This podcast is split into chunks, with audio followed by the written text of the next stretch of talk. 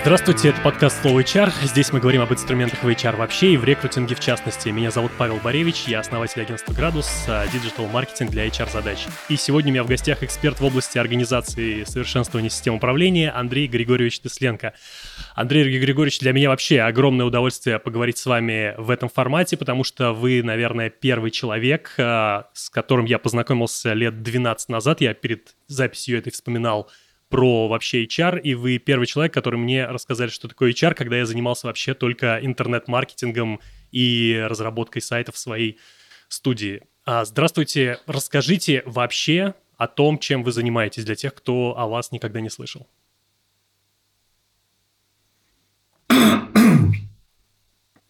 Я занимаюсь э, исследованием, внедрением, соответственно, и развитием инструментов управления людьми. Занимаюсь этим 20 лет, занимаюсь еще и собственным бизнесом, занимаюсь обучением людей. Но часто читаю лекции в Бауманском университете по управлению. У меня к вам первый вопрос, про который я, наверное, хотел бы поговорить для того, чтобы вообще обозначить все, о чем мы сегодня с вами будем а, вести наше обсуждение.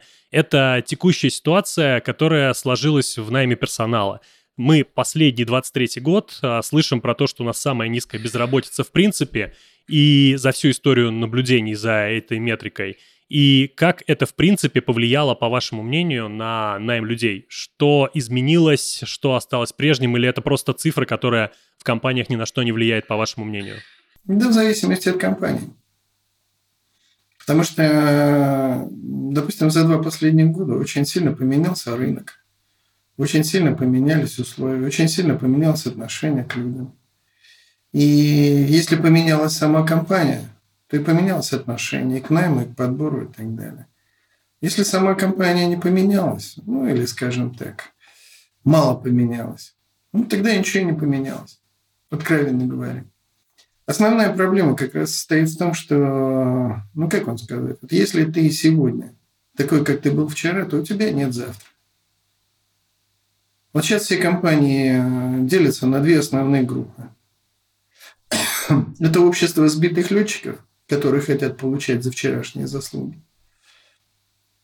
Те, которые сейчас а, понимают, что вчерашнего дня больше никогда не будет, и возврата к нему не будет. И, соответственно, они начинают работать по-другому. Вот краеугольный камень где-то здесь. Но понимаете, для того, чтобы работать по-другому, надо знания другие, нужна практика другая и так далее. А если ты э, тасуешь одну и ту же колоду карт, и, скажем так, пытаешься продавать те знания, которые у тебя были позавчера, а день-то сегодня уже сегодняшний и завтрашний, ну, здесь возникает проблема. Как правило, проблема возникает у них. И что такое найм персонала в 2024 году? Тогда вообще, что это за процесс? А если применить сюда то, что вы сказали прежде про то, что это другие инструменты. Тогда сегодня это что? Ну, возьмем компанию агропромышленного комплекса. То есть какая-то компания, которая занимается сельским хозяйством. Ну, давайте вот посмотрим. Ну, во-первых, компания, которая занимается сельским хозяйством, это особый вид компании. У них полный цикл.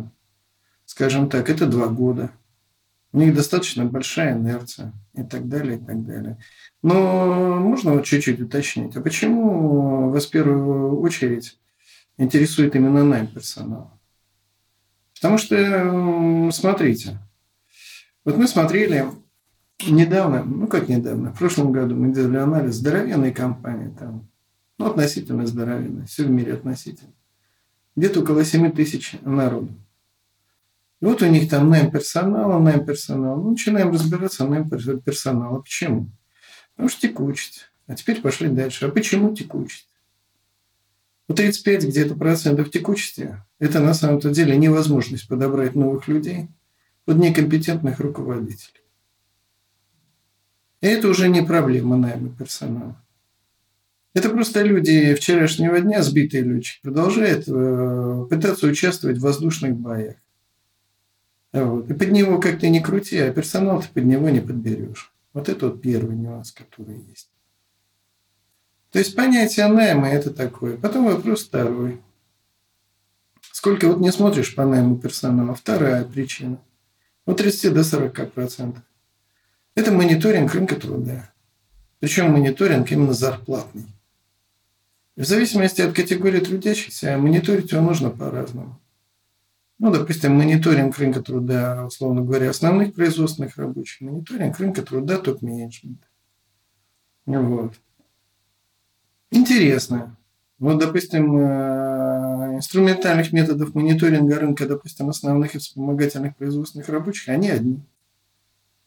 Для мониторинга рынка топ-менеджмента они другие. Вот. При этом, когда, допустим, начинаешь разбираться, а как вы мониторили, а все упирается либо специализированное кадровое агентство по поиску, допустим так, либо Headhunter. Headhunter по эффективности поиска персонала на шестом месте. Только стандартных методов поиска персонала на самом-то деле 13.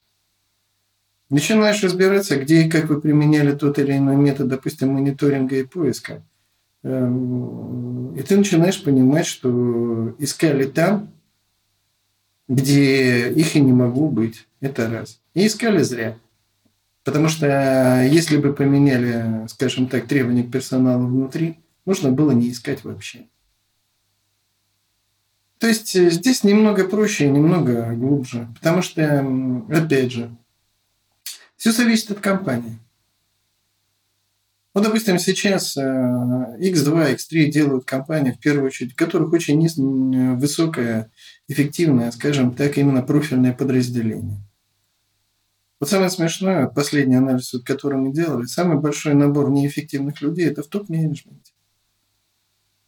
Ну, 25 до 30 процентов э, менеджмент, э, ну, грубо говоря, вообще не загружен. Да, хорошо демонстрируют отчетность, да, на самом-то деле. Успешно продают преданность. Но с точки зрения профессиональной эффективности очень большой спорный вопрос. Третий вопрос. Для того, чтобы они были эффективны – соответственно, допустим, то, соответственно, должна быть эффективная система экономического стимулирования. Вот сейчас все компании, которые делают X1,5, X2, X3, у них как минимум оперативные показатели меняются каждый месяц, которые вынуждают людей работать. Тактические показатели ну, максимум сохраняются своим удельным весом в премии. Это, допустим, там на протяжении 3-6 месяцев. А вот компании, которые, э, скажем так, пониженные темпы роста, у них, как правило, стабильные показатели для менеджмента, особенно для топ-менеджмента, на целый год. То есть, понимаете, здесь вопрос э, поиска и оценки кадров немного проще, немного глубже и так далее. Неужели вы всерьез думаете о том, что если нет системы экономического стимулирования, которая заставляет тех, кто принимает решения, их принимать и так далее, э, то вы подберете под них людей? Да нет же на самом-то деле. Вот все дело. То есть это всегда комплекс. Вот в первую очередь, это всегда просто комплекс. При этом, допустим, я вам сразу могу сказать, можно бесконечно долго говорить, но подобрать, допустим, там реактивных людей под топ-менеджера, который сидит на своем месте 10 лет, невозможно. Потому что один сбитый летчик и герой вчерашних побед, а второй, соответственно, командир разведвзвода. В одну телегу впрячь не можно осла и трепетную лань. Вот в чем все дело.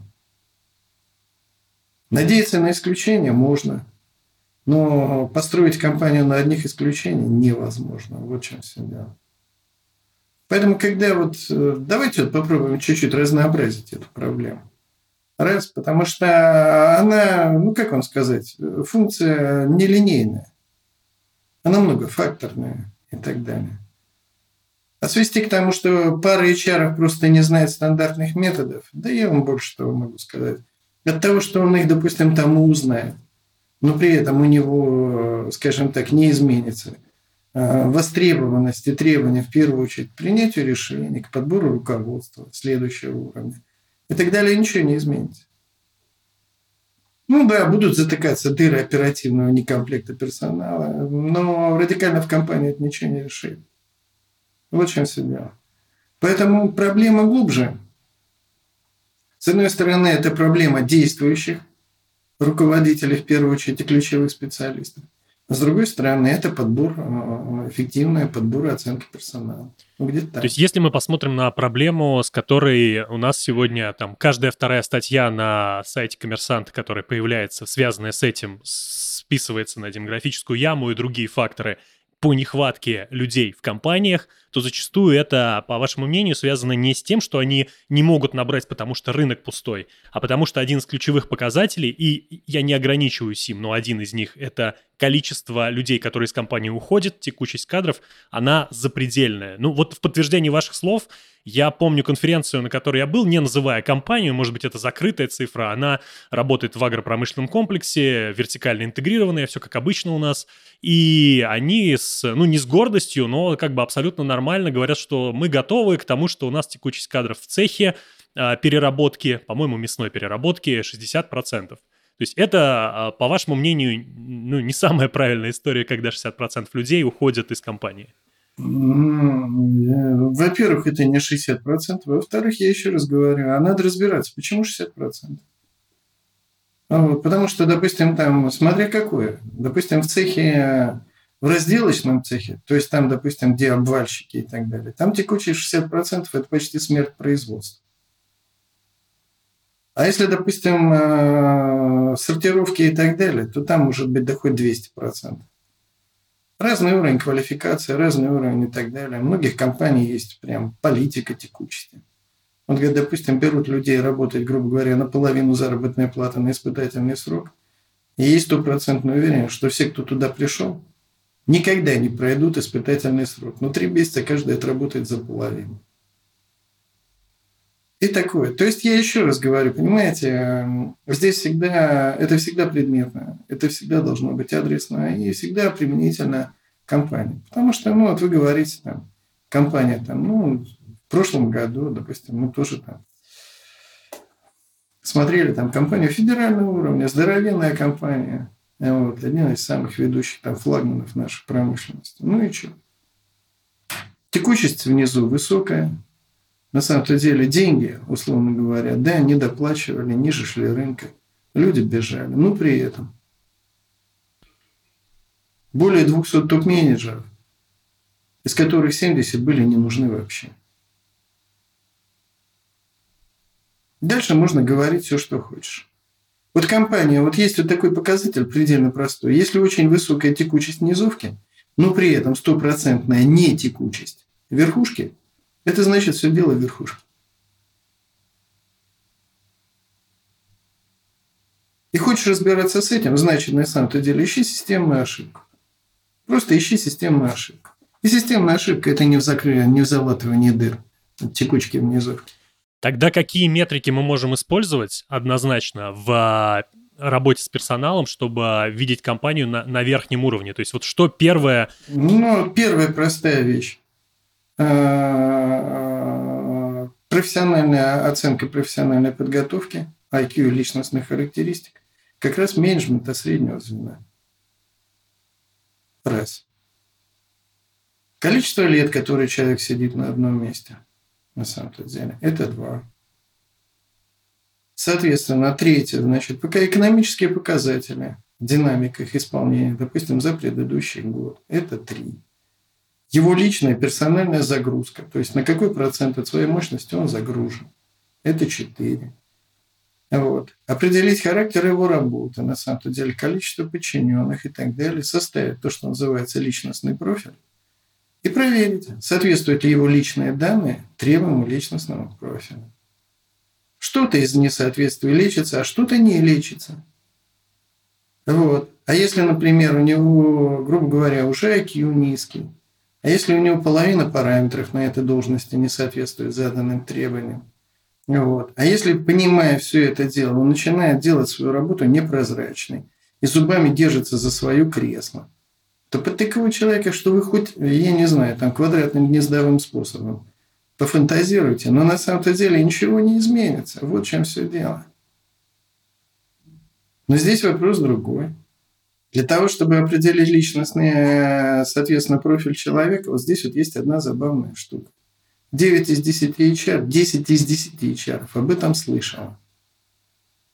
Где-нибудь там 8-9 из HR могут сказать о том, что это такое. И только один или максимум два из десяти этот личностный профиль могут сделать.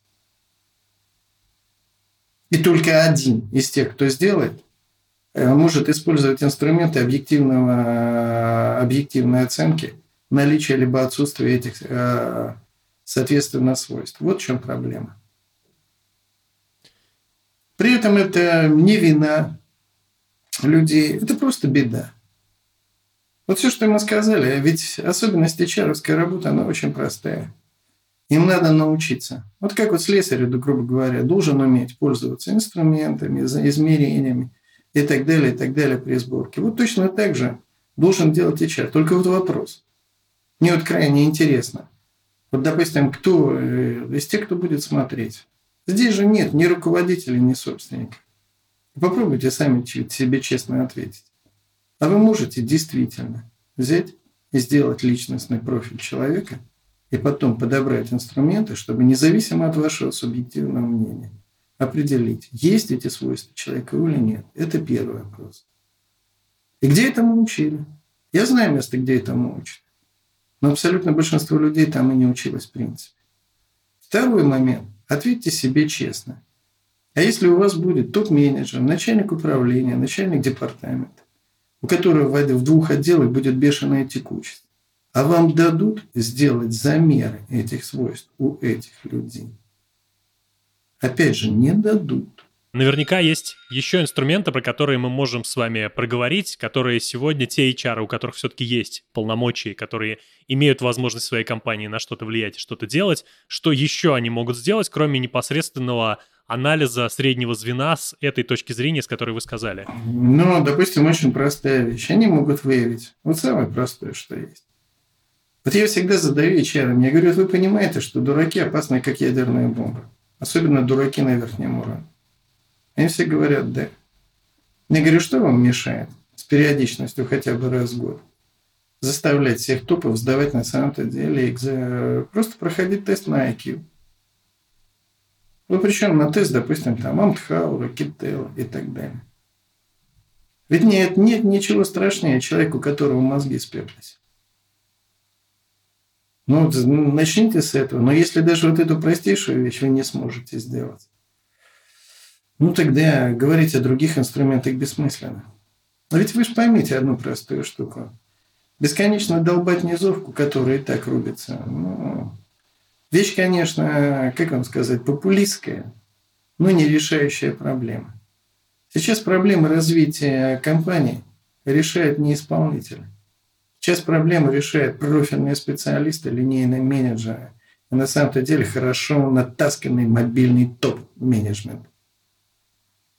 А если э, этого нет, ну тогда да, занимайтесь закрытием чего там, дырок продавщиц, девочек в операционных залах и так далее.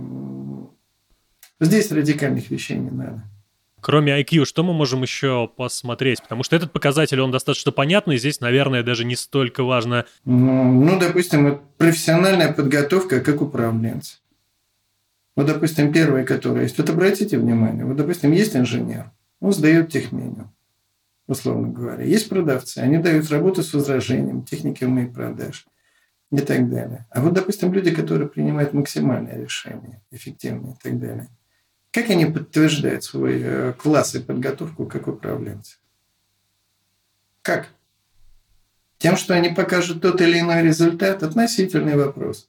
Потому что этот результат может быть э, и результатом государственных вливаний, это и может быть на самом деле конъюнктурное изменение на рынке.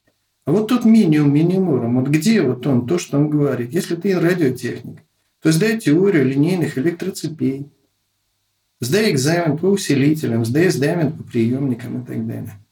Вот когда мы вот э, сталкиваемся с компанией, в которой, грубо говоря, топы один раз в два года, как минимум, сдают квалификационный экзамен по управлению независимым на самом деле оценщиком, вы знаете, э, очень интересная штука. Получается. Это два. В-третьих, в зависимости от должности и так далее, у человека должно быть разный уровень, скажем так, и организаторских способностей. И, допустим, опыт. Есть такой показатель, который называется оптимальная частота смены функционала. И коммуникационные способности, и показатель личностного отдаления, и профессиональная мотивированность, и поведение в конфликте и так далее. Причем все эти параметры в зависимости от должности разные. И самое смешное, они меряются объективными независимыми инструментами.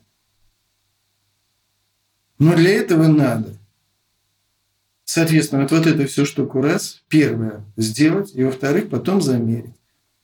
Когда вы замерите, у вас выявится несоответствие. Вот это несоответствие будет делиться на две группы.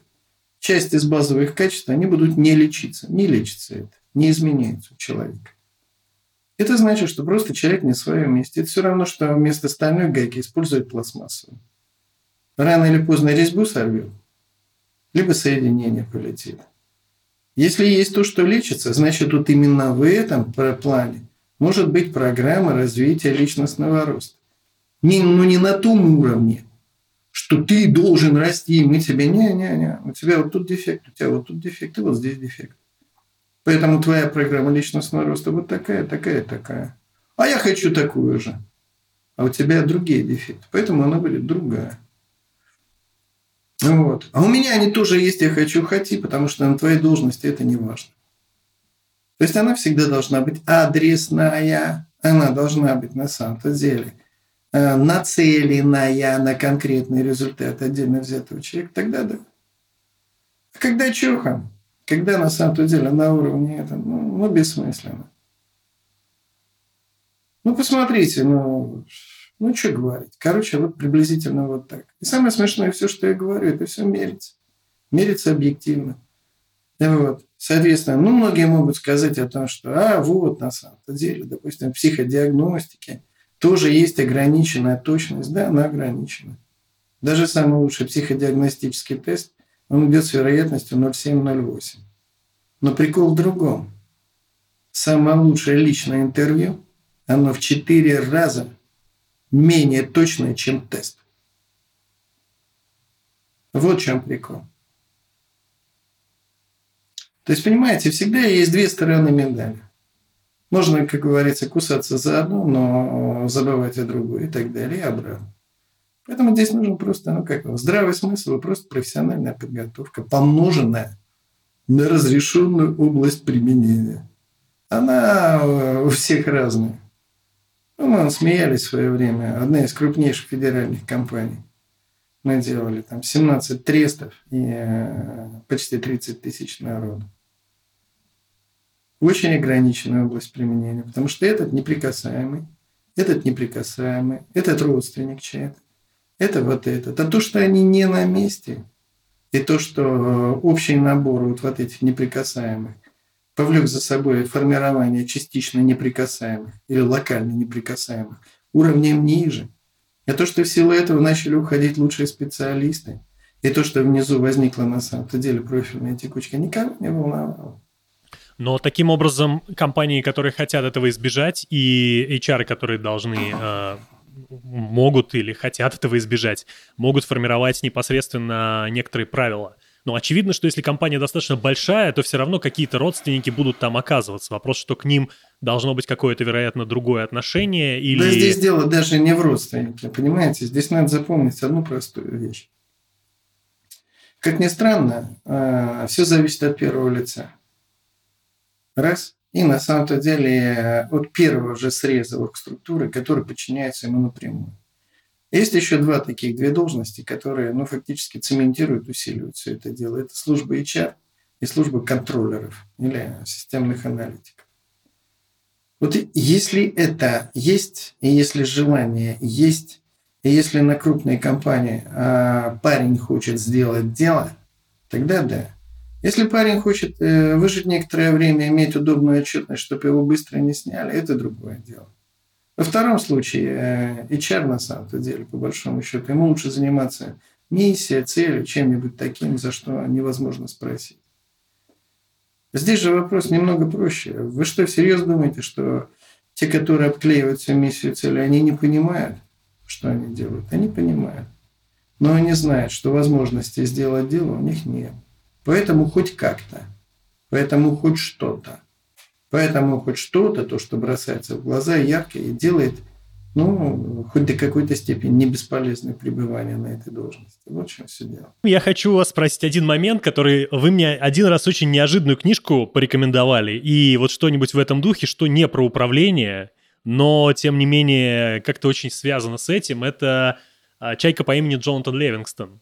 Что за последние несколько лет вы прочитали непрофессионального, что вам было интересно и что вы могли бы рекомендовать, потому что а, я точно знаю, что вы много читаете. Подождите, ну тогда я сейчас сделаю просто проще. У меня вон там вот, э, при выходе из кабинета, у меня моя библиотека. Я сейчас просто возьму книжку, которая лежит сверху. И просто скажу. Раз она лежит, значит, это как раз последнее. Ну вот, на самом деле, как говорится, Бог, он всегда отвечает сам за тебя на все вопросы. Вот, допустим, последняя книга, которую мы изучаем, и в силу которого она нас надвинула на очень много мыслей, это работа Виктора Франка. Это, допустим, у него было несколько книг, но сейчас вот я в проработке, у меня на самом деле человек в поисках смысла. А интересный мужик. Умер. Перед этим прожил концлагерь, занимался сначала психологией, потом больше еще интересно. Но знаете, он чем интересен? Это человек, который очень четко сформулировал тезис вот о чем. Что человек, который не стремится к собственному развитию, и у которого атрофировалось чувство ответственности, он перестает быть человеком. А вот человек, у которого атрофировалось еще чувство ответственности, но гипертрофировано, начинает развиваться одновременно чувство потреблять, он становится чудовищем. Забавная штука. Попробуйте посмотреть, называется Виктор Франкл. Масса интересных вещей и так далее. Причем независимо ни от чего. Мы же здесь говорим не для руководителей, мы говорим просто для всех. Попробуйте сами себе посмотреть на эту штуку, задать вопрос, а человек ли я? А стремлюсь ли я быть человеком? А не чудовище ли я? Тоже прикольно. Потому что вот, вот эта штука, она на самом деле э, надвинула нас в свое время на много интересных мыслей. Мы сейчас, допустим, отрабатываем исследования по теории пассионарности на самом-то деле э, компании. Вот есть разные компании и есть разные люди. Вот есть компании, скажем так, которые развиваются, а есть компании, которые долбятся потихонечку. Либо развиваются э, в операционном минусе, но за счет там, субсидий государства и так далее. Это не развитие. Вовремя сожрать кусок, который дало государство без операционной прибыли. Это бессмысленно. Но дальше стоит вопрос еще и следующий. Вы знаете, я сейчас чуть-чуть, может, отвлекусь, но а вот почему я говорю об управлении. Вот одним из базовых пониманий а, в управлении является понятие достижения цели. Ну, допустим, вот давайте попробуем. Вот как вы понимаете, что значит достигнуть цели? Это значит, во-первых, а, запланировать какой-то результат с определенным сроком, 100%, к нему mm-hmm. оценить его реалистичность и достижимость, Э, и угу. оказаться в этой точке, то есть когда план-факт у нас сойдется между собой. Да, вот только на самом-то деле вот это все полная ерунда. Потому что на самом-то деле, вот вдумайтесь, то, что я вам сейчас скажу. Достигнуть цели – это измениться ожидаемым образом за ожидаемое время с учетом имеющихся у тебя ресурсов либо возможностей. Вот вы можете себе запланировать все, что угодно. Вы можете поставить себе это и так далее, и так далее. Но самое главное, если вы не изменитесь, то все ваши цели – это не цели, это даже не прогнозы, это мечтания. Вот эта вот способность меняться, она у всех разная. При этом а, нравится или не нравится, но вот за последние три года мы ведем большую научную работу, сейчас набрали достаточно большую статистику и так далее – и выяснилась забавная вещь, что, во-первых, меняться могут не все. Вот и есть, условно говоря, люди безбашенные, а есть, грубо говоря, так, такие забашненные, башненные. Вот те, которые безбашенные, они могут рвать вперед. Те, которые забашневые, они могут идти потом, обустраиваться, грубо говоря, там подавлять, организовывать позиции и так далее. Но самое смешное другое. Для продвижения вперед нужны и те, и другие. Но Безбашенный идти вперед забашненный не может. Он не умеет. Он другой. И с другой стороны, человек, который рвет вперед, вот этот вот безбашенный, после того, как он прорвал, вот самое смешное, он обустраивать не умеет. И самое смешное, что это не лечится. Вот одна из проблем, с которой сейчас сталкиваешься всегда, мы, допустим, сейчас вот и людей, допустим, руководителя начинаем выделять. Почему компания буксует? А по предельно простой вещи. Очень хороший человек, очень хороший руководитель. Еще вчера был офигительный. По своей сути перфо- перфекционист, забашневанный такой и так далее. И вот пока он высчитывает, что нужно сделать, когда он боится сделать ошибку, чтобы порвать вот этот механизм, время ушло. Время ушло. А сейчас, понимаете, нужны вот, вот эти подрывники-диверсанты безбашенные, которые сейчас вот должны бежать, протаптывать и так далее. Никто не спорит, что за ними должны пойти вторые. Вот сейчас одна из самых серьезных проблем – это когда в принятии решений начинают преобладать, скажем так, не сценарии, которые предлагают безбашенные, а те, которые хотят безрисково опять выжить. Вот, вот эти компании начинают сыпаться, либо садятся на госдотации. Вот в чем все проблемы. Это одно и то же. Вот как ни странно, одна из самых серьезных сейчас задач при анализе топ-менеджеров – выделить вот, вот этих безбашенных и выделить вот этих перфекционистов. И чтобы на новых направлениях были только безбашенные. Но чтобы безбашенные вовремя были заменены на перфекционистов. Самое смешное – это тоже мерится. Самое смешное, из целой кучи характеристик, которым можно идентифицировать этих людей. Причем самое смешное, а, на основании личного интервью и так далее, вот вот эти уже свойства людей, я уж не говорю о многих других, ты просто не сможешь определить. А сейчас это является определяющим. И вот таких вещей, их очень мало, много вернее.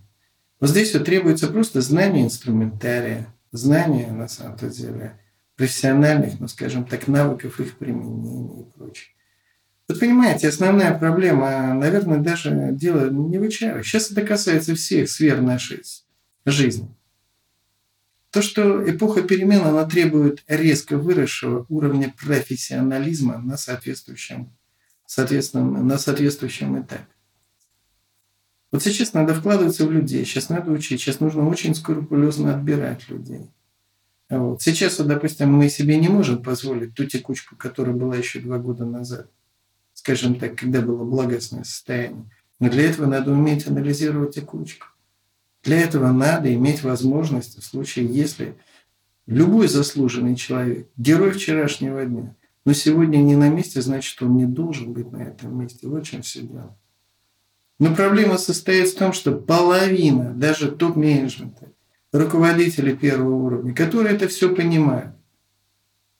А они не могут получить вот этот результат от HR, если они не владеют этими инструментами, либо боятся их применять.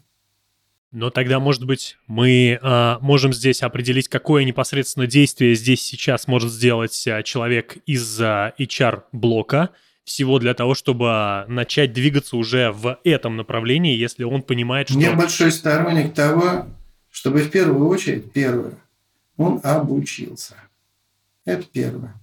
И второе, чтобы он начал делать замеры один раз в месяц по всем определяющим руководителям, по всем определяющим специалам. Начал клал сводки по загрузке, по переработке, по личностным характеристикам на самом-то деле и так далее. Отправлял на почту первому руководителю. Причем ключевое слово было, чтобы не ходил, не докладывал, не говорил и так далее, а просто клал, чтобы он начал формировать массив доказуемой, объективной информации для первого руководителя, без надежды на аплодисменты, на самом-то деле. И без вот этого «Вау!» значит, мы всех уволим. Нет – вот понимаете, э, каждый должен на своем месте вот просто научиться начать профессионально делать то, за что он получает деньги. Вы знаете самый страшный принцип Безоса, за что его не любят? Он говорит очень простую вещь. Мне все равно, верите в нашу миссию или нет. Разделяете вы мои ценности или нет. Я вас прошу только об одном. честно отдайте то, за что вы взяли мои деньги. Вот и все. Вот за это его и не любят. А по капитализации и по управляемости его компания, ну, наверное, лучшая в мире. Вот чем все дело. Вот здесь вот все тоже. Надо научиться одной простой вещи. Первое, профессионально работать. Второе, если деньги взял, то за них отдай. И отдай не то, что ты отдал, а то, что ты должен был отдать. Вот это вот немножко разные вещи. И последний мой вопрос. Что точно не делать в 2024 году а, тем, кто работает в управлении персоналом, вообще вот в, в, во всем, что связано с персоналом? Давайте отойдем немножко от HR тогда максимально широко посмотрим, чем не заниматься. Ну, давайте я могу сказать одну простую вещь. Я не знаю, чем не заниматься. В каждой компании своя ситуация. Ну, вот я вам приведу, ну, грубо говоря, что пожелания, что ли, и так далее. Не, не пожелания даже. Практика, она лучше любой теории. Вот я вот буквально два дня назад приехал, э, мы занимались исследованием большой компании, несколько тысяч людей – работают на достаточно в жестком рынке условий и так далее. Вот первое. Э, руководитель компании принял решение, что до тех пор, пока у него не укомплектована низовка, служба персонала, первое, не имеет права произносить слова «миссия», «цель», «ценности» и так далее. За каждое слово, когда они произнесут до тех пор, пока низовка не укомплектована, он ему штраф 5000.